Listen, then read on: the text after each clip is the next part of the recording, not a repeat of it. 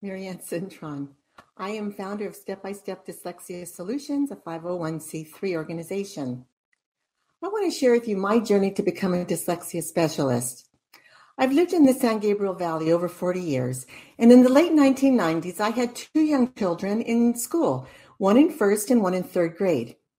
I used to be a room mom in kinder and first grade, and I remember watching how their teachers strategically taught reading and writing and I was amazed that there was so much structure and it was systematic. And I knew if these teachers didn't know what they were doing, they could set these children on a wrong course.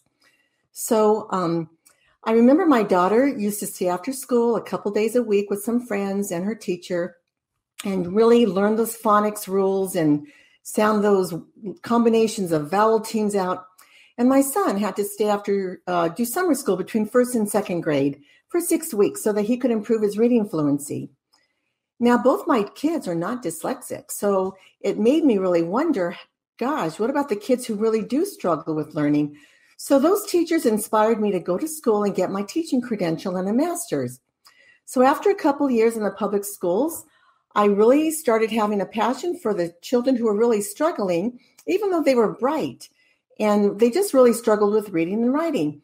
And someone recommended I go get my special ed credential and a master's, which I did. That's where I learned about dyslexia from a professor who recommended I join the International Dyslexia Association, for which I'm now a board member of the Tri County branch. I learned about Sam Orton and Anna Gillingham.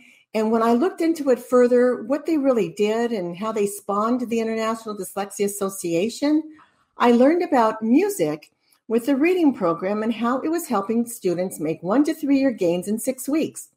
I tried it with a student at a private school where I started to work, and I was assessing students for dyslexia. And um, the, the student made great gains. And so we had about 15 children that were working with me throughout the year, and they used music with a wonderful reading program. So I was asked to teach a summer school program.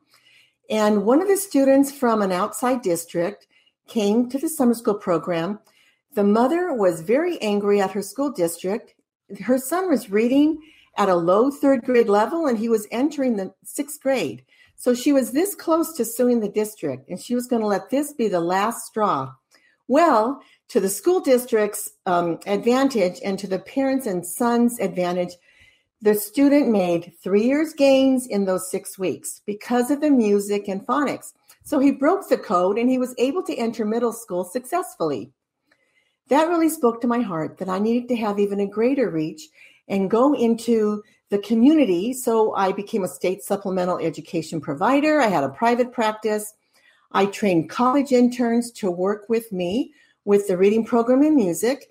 And we went into five low income school districts. One of them was Pomona, where we worked with an eighth grade student who was being raised by her grandfather because her um, mom was in prison.